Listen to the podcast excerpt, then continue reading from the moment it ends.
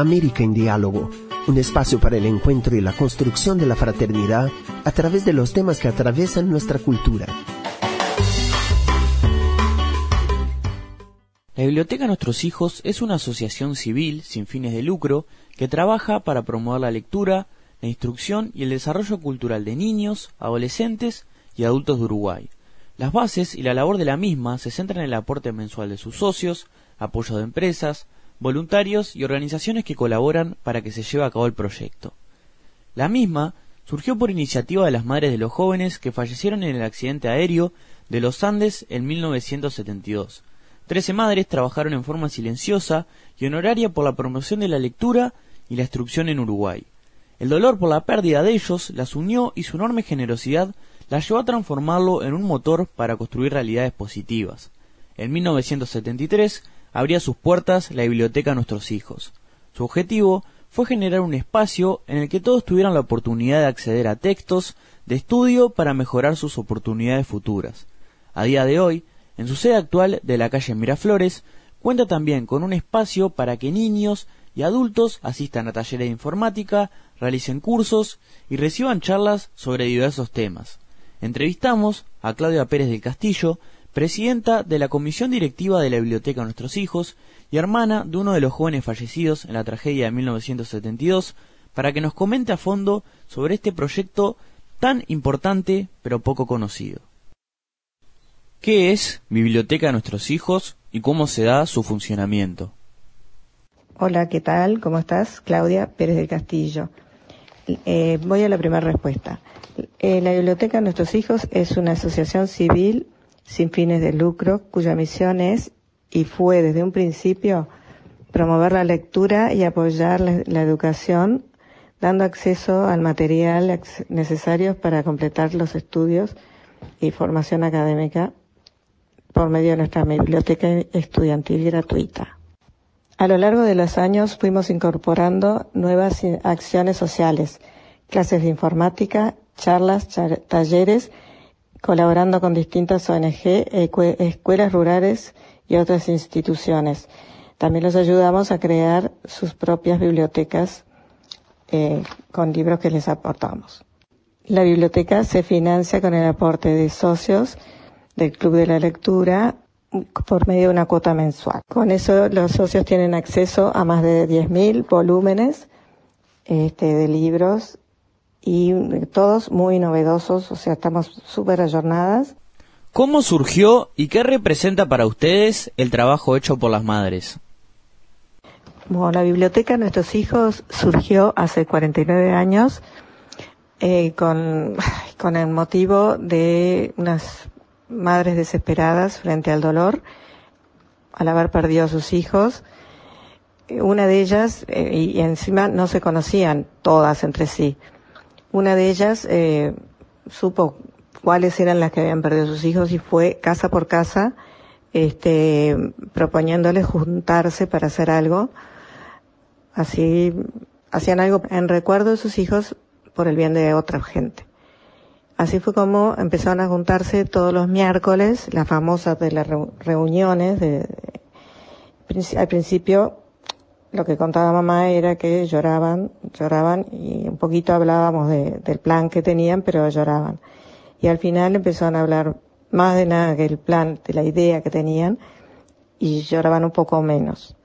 Se entendían perfecto entre sí porque todas habían vivido exactamente lo mismo. Bueno, y así fue que surgió que la señora de Valeta, que era en ese momento profesora de literatura del Liceo 15, propuso la idea de crear una biblioteca, pues hace 50 años no existían bibliotecas. Y bueno, fue tomando la idea de armar una biblioteca. Pusieron un autoparlante que pedía libros. Ellas eran súper, vamos a decir la verdad, eran cultas y recomendaban muchísimo los libros, y siempre se rodearon de muy buenas colaboradoras y de bibliotecarias excelentes que también sabían guiar a cada socio, que son unos mimados, gracias a Dios. Las bibliotecarias siempre fueron un amor, y los miman mucho y los guían hacia el gusto de cada uno. Así es como nosotros tratamos de seguir la huella de nuestras mamás y estar siempre atentas a los socios. Y bueno, y ahora en alguna otra pregunta te voy a contar cómo está al día de hoy la biblioteca. ¿Qué valores se transmiten dentro de la institución y por qué son tan importantes? El valor, la fe y la resiliencia, y saber cómo que de un hecho tan trágico se puede hacer una obra maravillosa. En la biblioteca reza un cartel que es medio largo, pero yo me lo sé bastante de memoria, que dice: para mantener vivo el recuerdo de los que no volvieron del accidente de los Andes, cada estudiante, cada lector será recibido aquí en nombre de nuestros hijos. Y abajo dice valor y fe. Y no es una institución religiosa, eso te lo aclaro. ¿Con qué proyectos cuentan a día de hoy y cuáles tienen de cara al futuro? Hoy en día y a lo largo de los años fuimos incorporando nuevas acciones sociales, clases de informática, charlas, talleres. Colaboramos con distintas ONGs, mandamos libros a residenciales, a escuelas rurales, y también se va al Piñero del Campo, algún otro, y la chica de la biblioteca va, la asistente social, y les lee cuentos, les hace recreación. Y bueno, también chicos que vienen a estudiar computación tienen paseos en una camioneta que financiada por la biblioteca a distintos centros de la ciudad que ellos no conocen todavía, y eso que hay chicos que ya son adolescentes. En este año tan especial te digo que estamos editando un libro. Sí, ya sabes por qué es especial, se cumplen 50 años del accidente y queremos homenajear a nuestras madres con un libro que se llama Entre Recetas, Libros, perdón la redundancia, y Recuerdos, que se trata de una publicación hecha con mucho amor. Tiene más de 130 páginas más o menos que recorren la vida de las madres fundadoras junto a recetas de cocina, recetas de cocina familiares, podcasts y recomendaciones de libros. Bueno, ya que hablamos tanto de libros, disculpa que sea tan...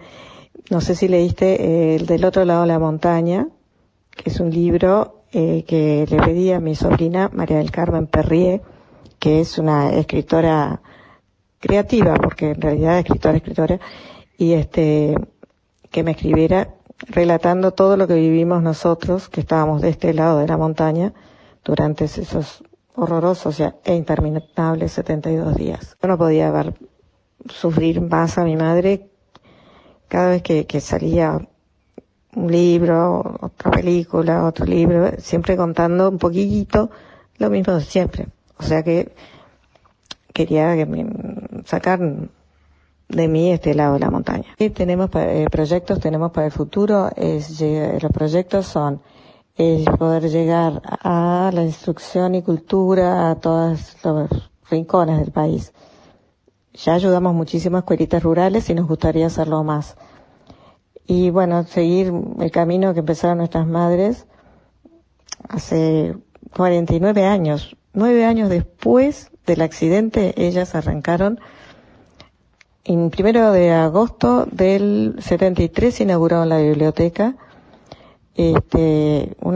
Para mí, son unas ídolas. Te digo la verdad, no existían los celulares, no existía nada, y ellas con un esfuerzo brutal armaron esto, y me encantaría transmitir esto a mis hijos y a mis nietos como ellas lo hicieron con nosotros, pero para esto precisamos muchas colaboraciones.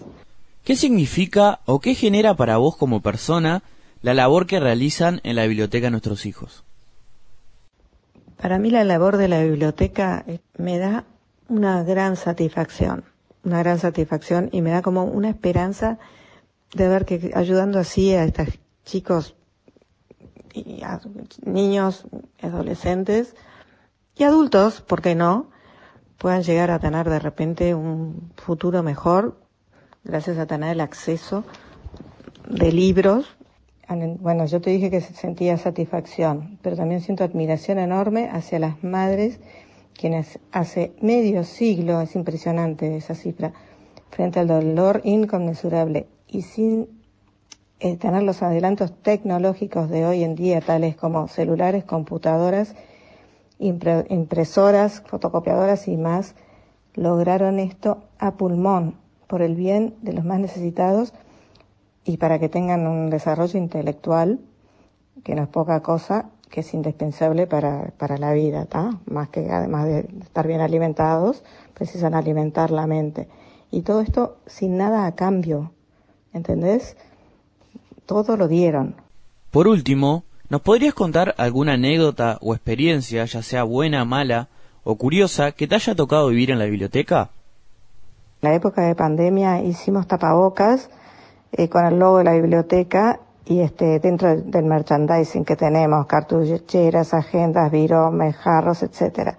Y no te imaginas las veces que llevándolo puesto, gente que nos frenaba y nos decía, por ejemplo, uy, Biblioteca Nuestros Hijos, qué maravillosa.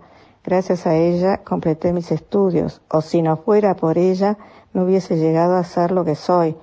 Entonces, no dejas de sentirte, te sentís plena y agradecida a esas madres que lograron forjar esto de una manera tan digna. Ay, qué pena que no se conozca más. Es una parte de la historia que hace 50 años, que a pesar de hacer 50 años de haber sucedido, lamentablemente, la biblioteca sigue anónima, porque ellas siempre tuvieron un perfil muy bajo. Y esperemos revertir esto y seguir progresando para ayudar a los que necesitan por muchos años más. Y delegar, cuando estemos más viejitas, en nuestros hijos y nietos, y todo el mundo que quiera colaborar es bienvenido, ¿tá? De la manera que sea, haciéndose socio, depositando en la cuenta, como sea. Pero estos chicos, jóvenes, adolescentes, necesitan de nuestra ayuda. Mil gracias. América en Diálogo es una producción de Ciudad Nueva Latinoamericana y Caribeña. Muchas gracias y hasta la próxima.